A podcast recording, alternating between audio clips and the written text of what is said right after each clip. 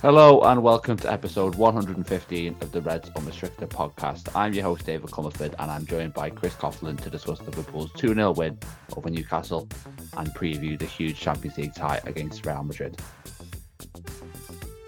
This podcast is part of the Big Heads Media Podcast Network.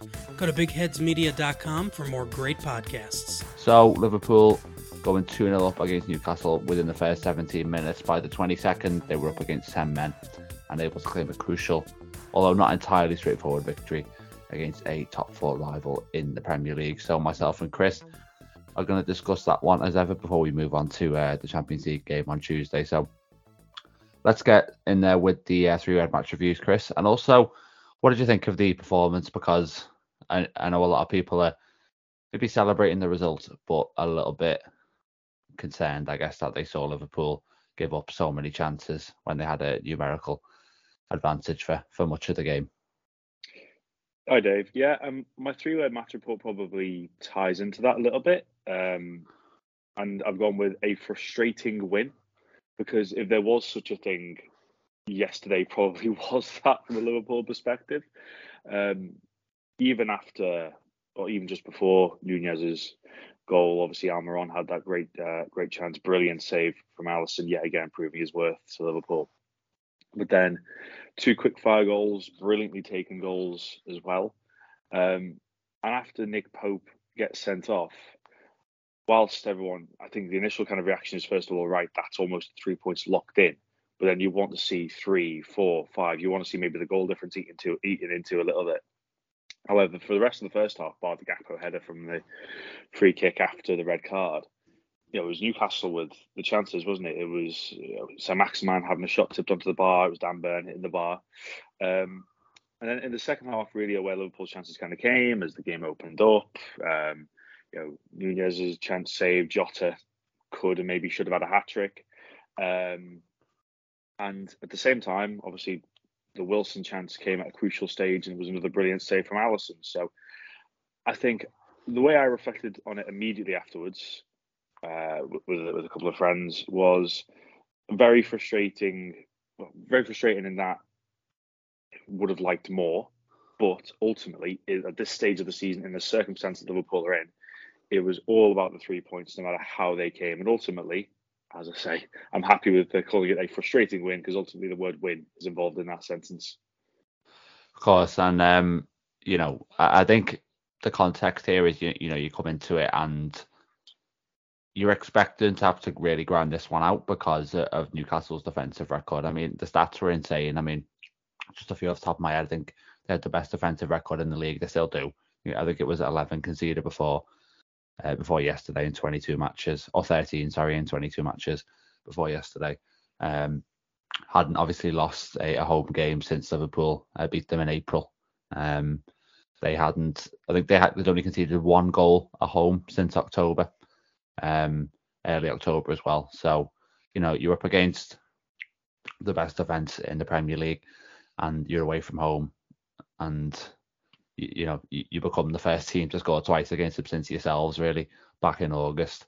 Um, so I think yeah, it's got to be placed in that context, and you're thinking that it isn't necessarily going to be about you know going there and outclassing them. It's going to be more a case of like you know just make sure you you, you get the result, get the three points, and we did that albeit in very different circumstances to what we kind of envisioned. I mean, my three red review would be two sublime moves because that for me should be the focus. How Liverpool, when it was 11 against 11, I know Alisson had to make a big save, obviously, to keep it at nil nil. But but those two attacks and the subtleties of those two attacks to break down the Newcastle defence, I think um, Liverpool really needs to be applauded for that. Um, an attack that sucks dysfunction all, all season um, some of its best play that, that that we've seen. I mean, the first goal, I think the, the sort of subtle subtle detail is is the rotation on that right hand side where Fabinho vacates space and, and opens it up for, for Trent to almost have that whole area to survey the pitch in the middle and, and he picks out Nunez who's made a good run. You can also see on, on sort of the left hand side, Robertson is kind of awaiting the switch, so he makes a run and that distracts Trippier, giving more space for Nunez. Obviously, then the finish and, and the touch. Brilliant from him.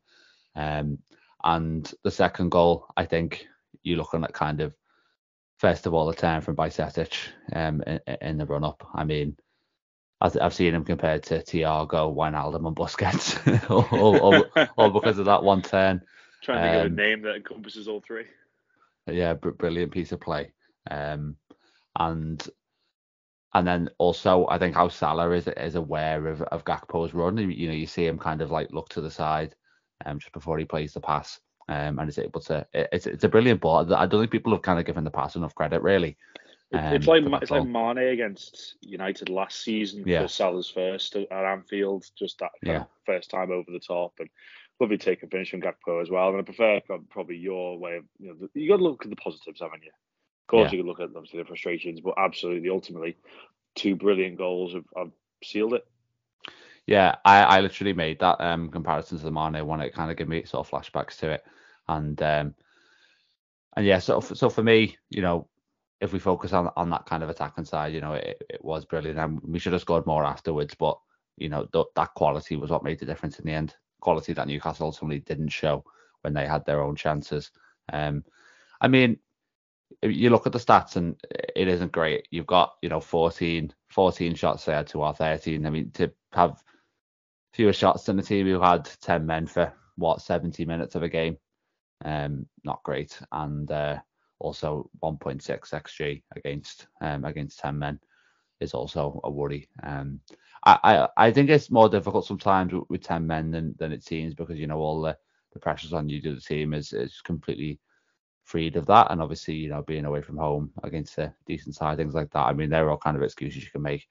It, it should have been a lot better. Um, and obviously, we are indebted to Alisson, and and that is who we'll kind of talk about next. I mean, probably in a weird sense, Liverpool's best player yesterday, um, which you wouldn't have thought, given that, like you said, Chris, that we were probably expecting Liverpool to to run up quite a big margin, the way it was looking. But no, he's he's someone who's potentially kept this from becoming a um, a bit of an embarrassing result. You know, if you drop points in that game, you know, it, it really is a bit shameful. That's why, like moments like earlier, you know, earlier last month when you made the mistake for for Guedes's goal in the cup tie.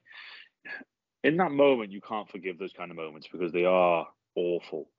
But over the course of this season, there's a very valid argument to call him Liverpool's player of the season and I remember Pepe Reina when he was given Liverpool's Player of the Season, I think back in the early 2010s, and he said that he didn't want the award because it meant like he had to do more work, or it meant the team hadn't done as well, and things like that. But his awareness is incredible, Alisson. I've, I said a good few podcasts ago that I've never had to describe Alisson Becker as busy, but this season we have had to. And for anyone that's maybe accused him of, you know, being a bit of a passenger at times or not being as alert, he's proven all of that wrong this season. I'm not saying he's been utterly perfect because no no goalkeeper, no footballer is utterly perfect, but he's been absolutely brilliant. And pretty much faultless by comparison to a lot of others. I mean, that save, only when you see only when you see the save from Almiron from the reverse angle do you realise how good a save it is. You know, he's the whole you know, starfish, if you like, just making sure he's got something spread out with it with his arms, just to just to stop a, a shot going back across him. Um, even with Wilson's, I'm not sure it was overly. I'm not sure what direction the ball was going in, but ultimately it's a good save with his feet. And the save from St Maximin as well to tip it onto the crossbar, that came at a crucial period as well because I'm not sure St Maximin quite did enough to earn man of the match as he did in, in, in, some other quarters, but he probably was Newcastle's most lively threat. And St Maximin is, is like that, he's, he's alive. Why you give the ball to him, and he, you just don't know what, what he's capable of doing. And that is why Alisson Becker is just such a crucial part of this Liverpool team. And it was, you know, yes, whilst it was a clean sheet, it wasn't the solid clean sheet that we've seen so much of in the last few years. But ultimately, it's the first clean sheet away from home in the Premier League since the Merseyside derby at the start of September. And I think, as Virgil van Dijk pointed out um, yesterday, that, that that's a massive step in itself as well.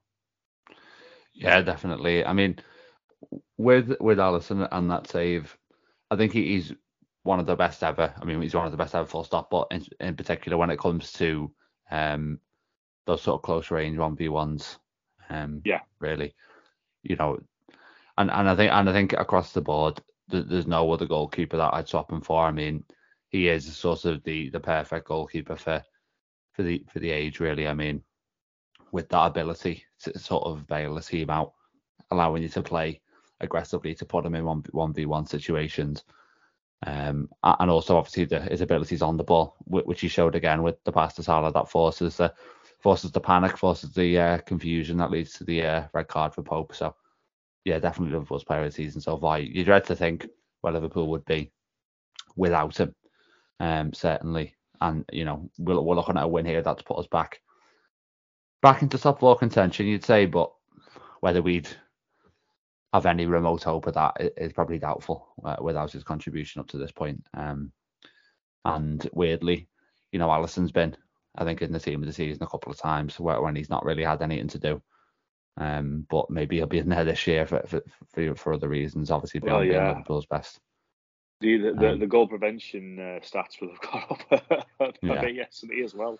Be interesting to see how many he's on. Actually, I think he, he is still probably top. I'd imagine in terms of Yeah. goal prevention. But um, yeah, he is, you know, a, a- class above. And it's interesting you say about terms of if choosing someone above him.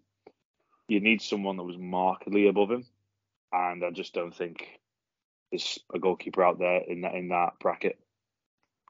Yeah, and, and to touch on your uh, point about the goals prevented, I'm on FBref now. Um, it's- it's up to 9.3 prevented Wow. this season, and Wow. um, next best is, is Kepa with a 6.8. So um, yeah, that, that's that just uh, really puts it into perspective, I guess. Um, another player I want to talk about um, is Trent Alexander-Arnold. Um, set up that goal, like I said earlier, uh, for Nunez that's if you count the assist in the derby for Gakpo, which ha- it hasn't actually been given to him for reasons I don't really understand. Um, Oh yeah, I've seen a, a lot a lot of kickoff in the FPL community about that. yeah, rightly so. To be fair, um, but that's four assists in eight games, um, for Trent.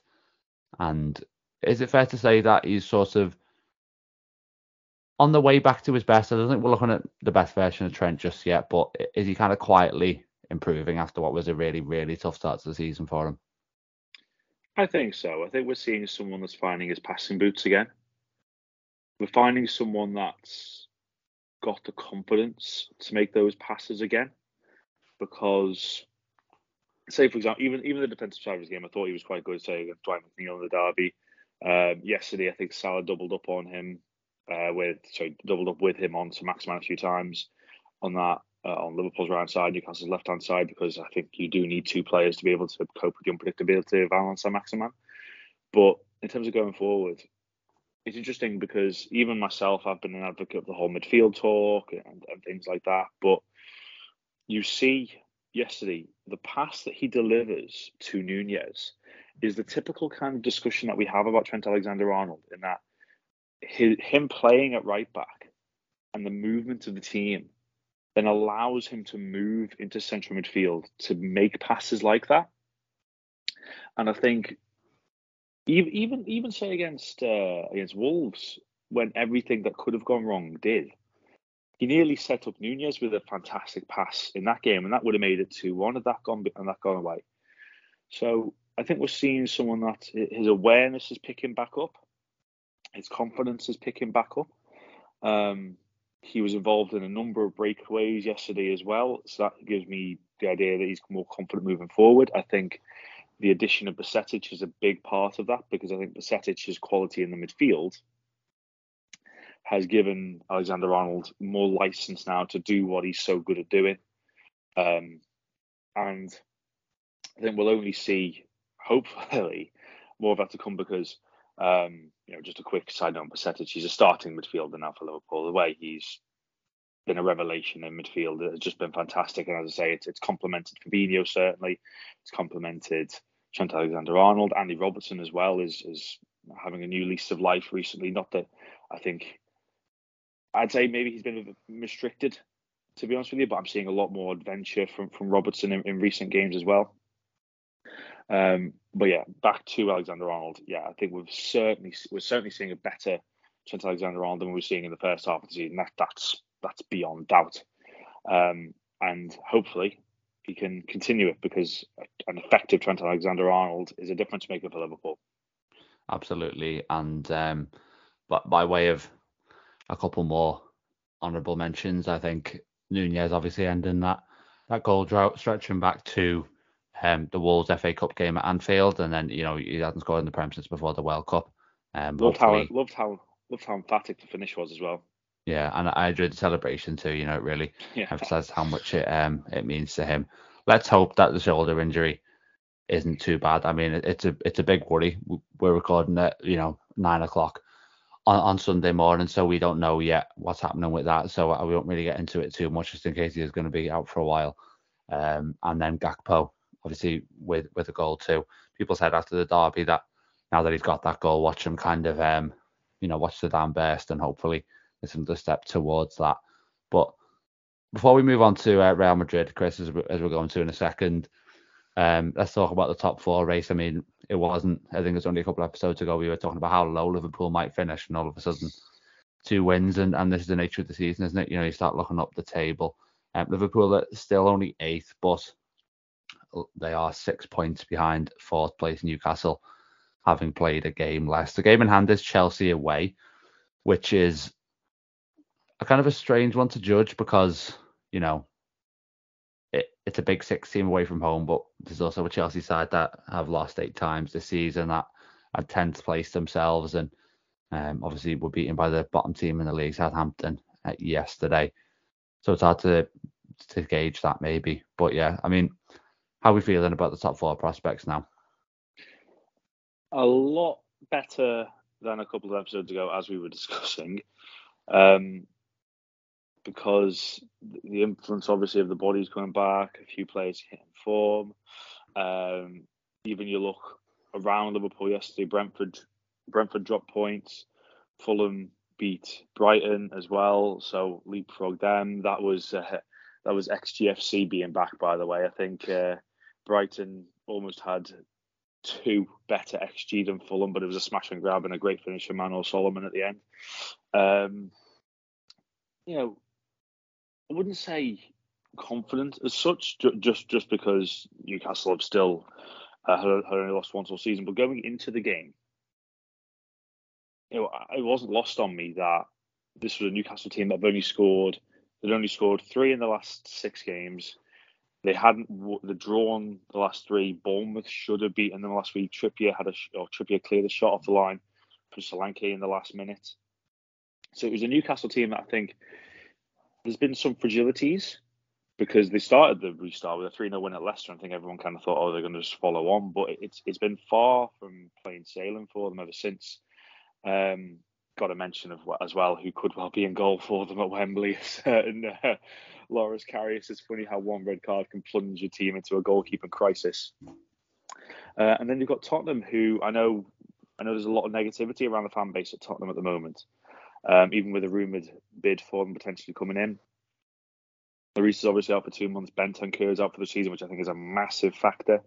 We'll wait and see how they get on against West Ham, of course, day today. As you say, we're recording early on a Sunday morning. Um, but all, all, we can say is just just keep winning because it's it's it's two games next week. It's it's Palace and Wolves within the space of a couple of days, um, which again could completely change the outlook again. But six points from those two games, and then you know you you're really looking up the table because then you'd be level on points with Newcastle if, if both of those were wins. So it's funny how a season can kind of turn, but the body's come back is a big factor, as you say. Hopefully Nunez's injury is not bad. Uh, great to see Gakpo hitting form. Um, I think we are all finally seeing, you know, play act, you know, players adapt at different rates and I think people just got to accept that now. But given the age of social media, there's so much trigger tweeting going on and things like that.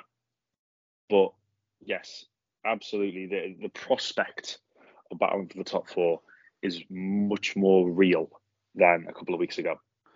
I think that that's really the, the best way to sum it up. Um, and with that, we will switch attention to the Champions League game against Real Madrid um, on Tuesday night at Anfield.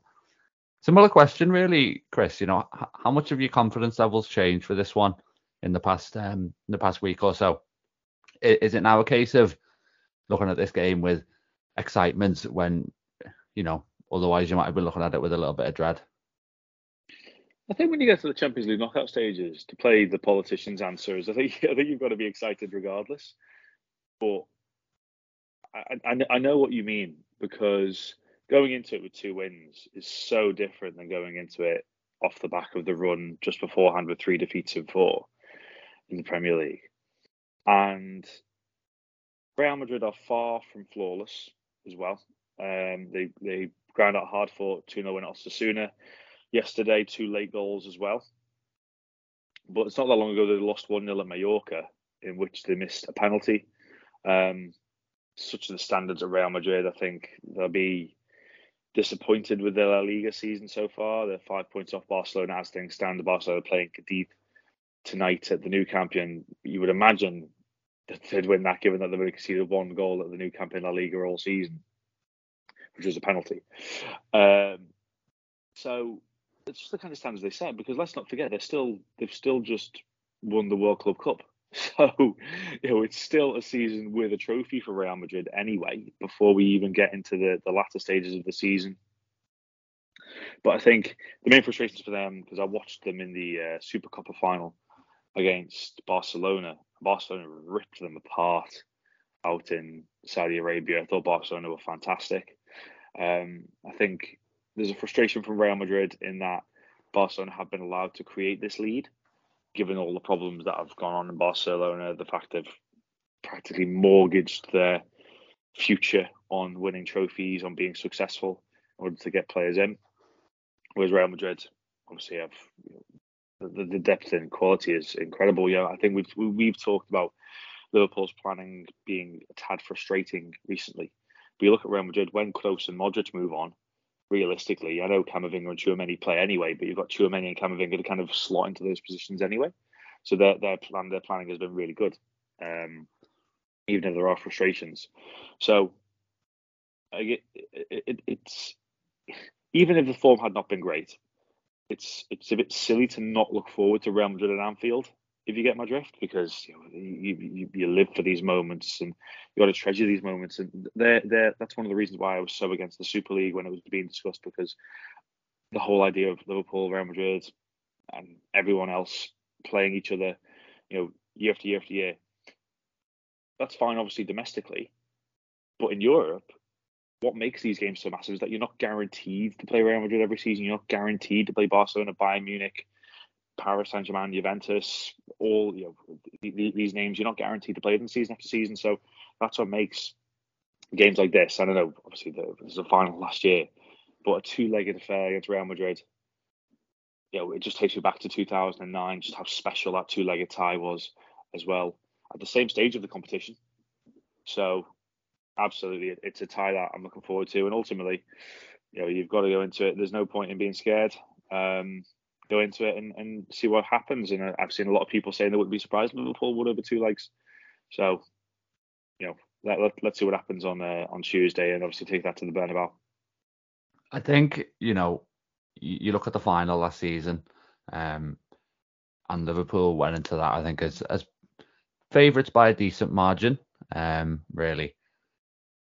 And there's something more reassuring as going into it as as clear underdogs. I mean, we played them in 2021 um, season when where we were really struggling. Um, and obviously the final in 17 18. I feel like now with we're actually bigger underdogs than we were in both of those seasons based on how this year has gone. And people might disagree with that and think that the season when we had all the injuries was um, was bigger in that respect. But there is something reassuring about that because you know Real Madrid have had this ability to kind of just like defy defy expectations, to defy the the form book. But I don't feel like there's any pressure on Liverpool in this tie.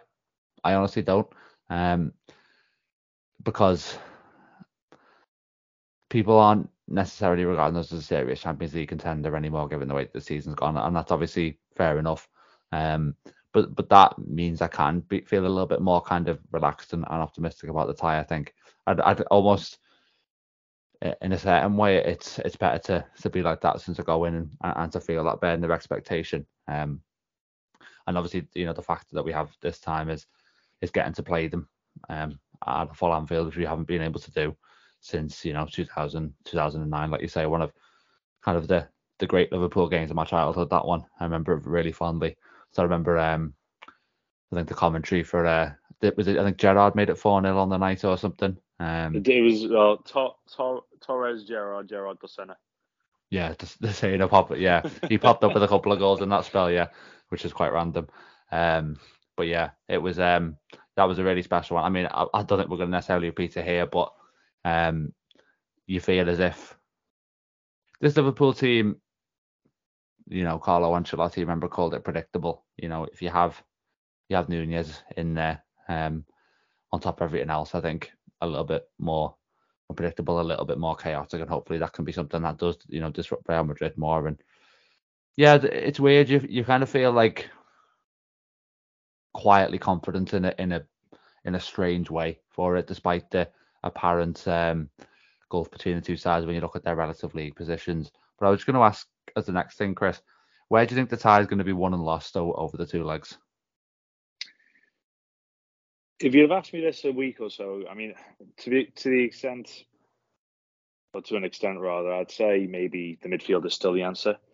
Um, don't wrong, Liverpool's midfield has improved markedly. Um, I still think Fabinho is a little bit of a way off his best, uh, well, quite a way off his best. Um, but as I, as I said, Bajcetic has been wonderful there. I think Henderson's brought the leadership back in, um, and I think you saw that, that's the point actually I was going to make. I was a little bit surprised how early the substitutions came yesterday, given that the game was still 2 0 at the time.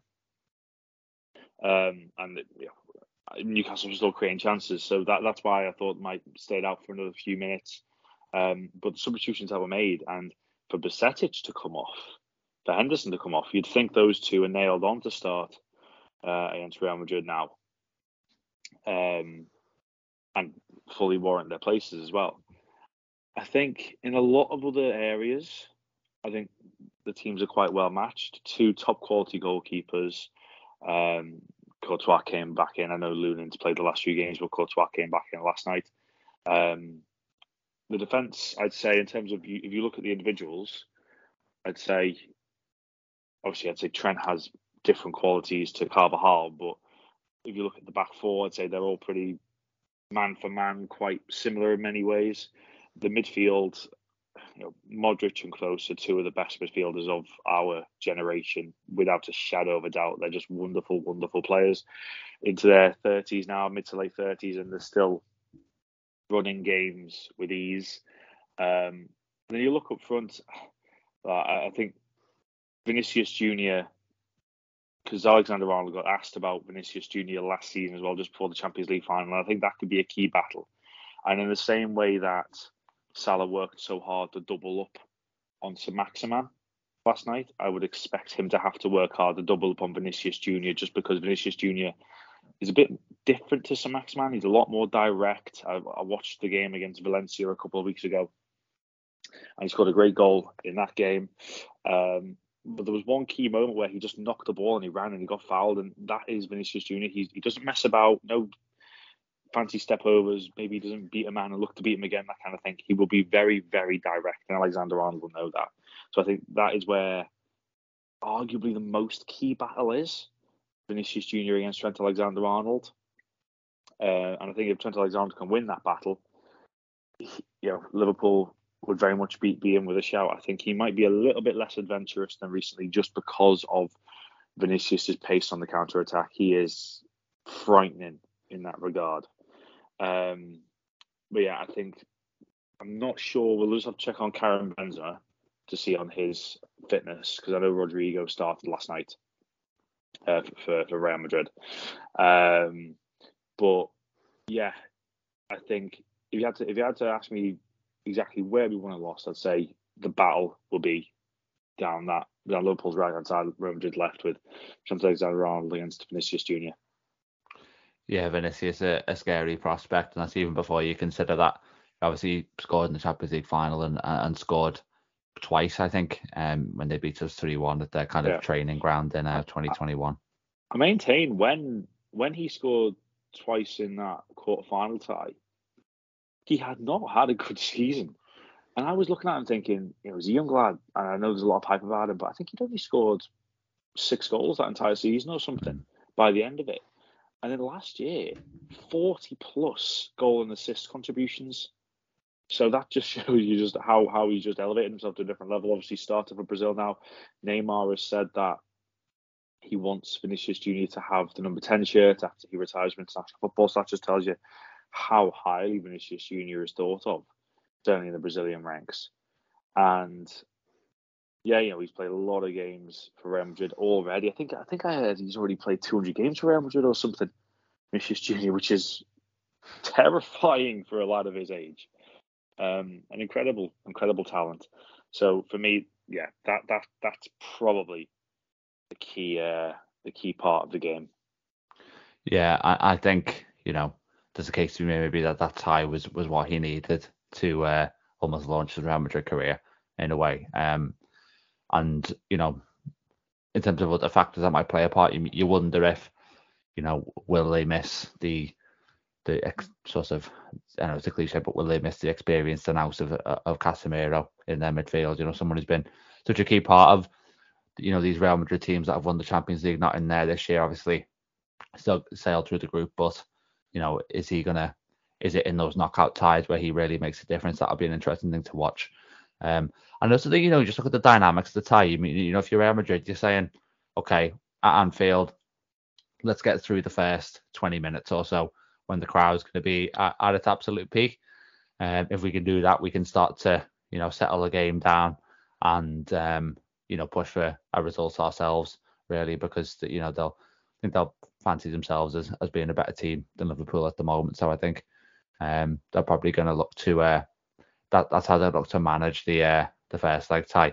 I remember a, a game against Bayern Munich um, in the season we won the Champions League. We drew nil nil in the first leg at Anfield. One of those times that we have played the first leg at home, and that might be the kind of blueprint that that Real try to implement here, whilst obviously looking to to get a goal um, themselves.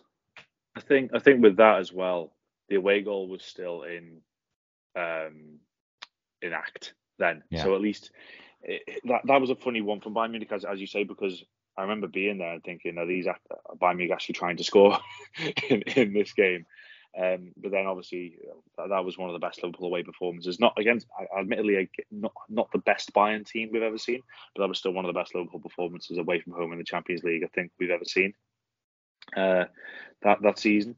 So it's very interesting in that obviously there's, there's no away goals now, and I've literally just thought as well, if it's tight going back to the Bernabeu, hopefully Luis Diaz will be back available, which is in itself a massive factor for the rest of Liverpool season if they can close in on the top four and, and make things tight. And you know we we know how big he can be, and everybody else knows how big he can be. And um, I think if Liverpool can get themselves into a really good position over the next week or so in the Champions League and those two Premier League games, with Luis Diaz coming back, hopefully at the start of March, certainly for the second leg, I think we could be talking about a very exciting end to the season. Yeah, definitely. I mean, Diaz, you know, I remember the Champions League finals. To, to Carvajal's credit, he played brilliantly against them that day. Um, and we kind of looked to, to that battle as one that we could really exploit. Carvajal won it, and you know, can sort of Diaz sort of uh, get revenge for that if he is fit for the second leg. I think you know we talk about the power of Anfield, and I genuinely believe, and I've said this for a long time, that that heritage, that kind of a, an intangible um, confidence drawn from history plays a part in these Champions League games. And Liverpool know that better than most. But the one team where they have the ultimate aura in, in these uh, ties is Real Madrid. And we saw that most visibly last season um, in those three knockout ties with the amount of comebacks.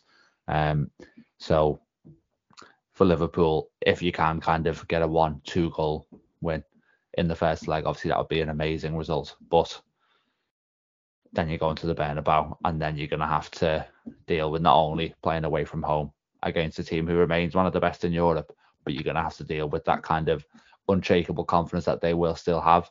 That you know they, they could you know, win.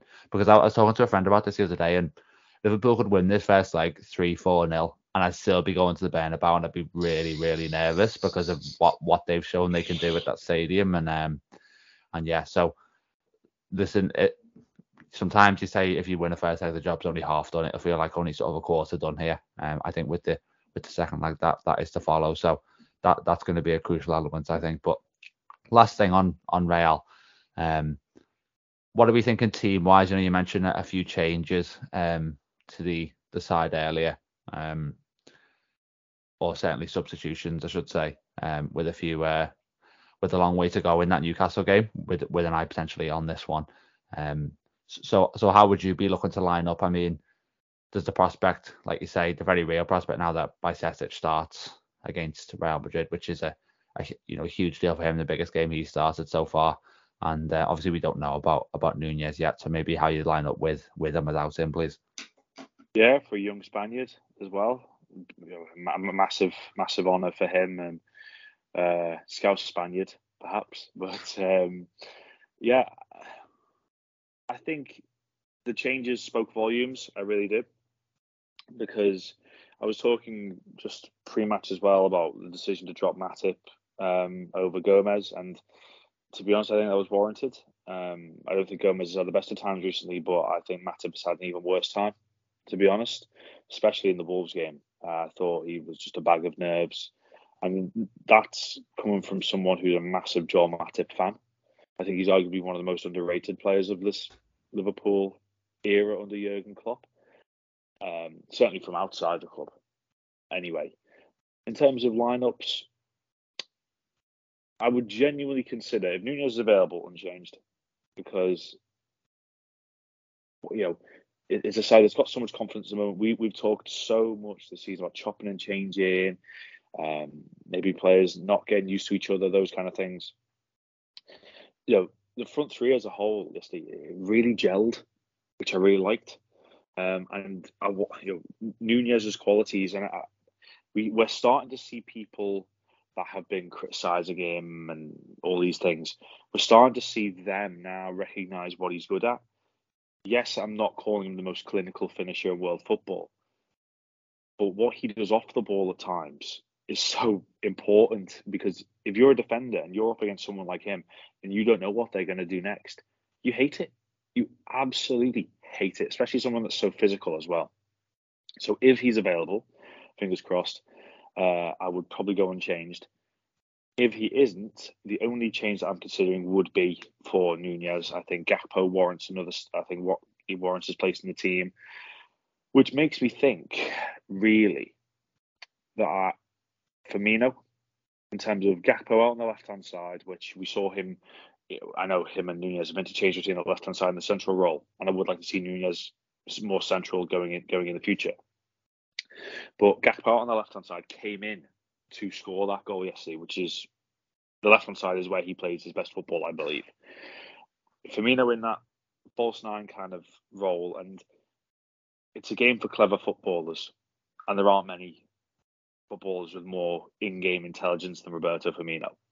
And I'd love to see him just dropping into that little hole, picking up places, picking up positions for others to run off, and just the, the classic Roberto Firmino role. So that's not to criticise Diogo Jota because I think if he had a few more minutes in his legs, I think he'd at least have scored his first header yesterday. Um, it's great to see him back as well. But I think if it, if it was one change with Nunez out, I would go personally with Firmino and move Gakpo out to the left hand side. Yeah, I had a weird cameo yesterday. He had some really nice moments of knitting the play together, but then gave the ball away really poorly a couple of times too. Um, but I, would probably agree with with him being the one to to come in if Nunez is unavailable. Um, and yeah, we'll we'll see how we'll see what happens with that. I think we'll probably find out in Klopp's uh, press conference on Monday if we don't hear anything today on that. Um, and yeah, I just think you know for for Bajcetic to to play in this game. I mean, it's huge that Thiago is not not available. Uh, we can't forget that. Um, our, our best midfield player uh, for losing out him for this game is, is, massive, and I think it almost is gonna lend itself to a sort of 2017-18 style knockout tie where it is um, a little bit frenetic and it's about kind of um, us trying to be disruptive in the midfield more so than anything else and and um, and breaking things up rather than necessarily uh, winning that battle, trying to compete with them um, technically, which we were maybe more able to do in the uh, in the final last year, for instance. And uh, yeah, and, and, we'll see how we'll see how that one goes then. Um, I think that'll about wrap us up for for this episode. Um, I was I wanted to say on Bajcetic actually that Real Madrid actually tried to sign him as well. So nice little nice little narrative there. I think they tried signing themselves if he go as did Man United. So hopefully uh, Liverpool can show them what they're missing. But yeah, that will that will be all for, for this episode. Um, our Newcastle recap and Real Madrid preview. You'll be able to hear us again after that Real Madrid game. Hopefully, we'll be looking at Liverpool having the advantage heading into the second leg. In the meantime, if you enjoyed this podcast and, and you're listening on audio, please give it a positive review, follow the podcast, etc., and share it with any friends as well. And we're also uploading podcasts to YouTube, so you can like, comment, subscribe, please, on there. We'd really, really appreciate it. But yeah, like I say, I'll be back um, after the Real Madrid first leg, and we'll see you then.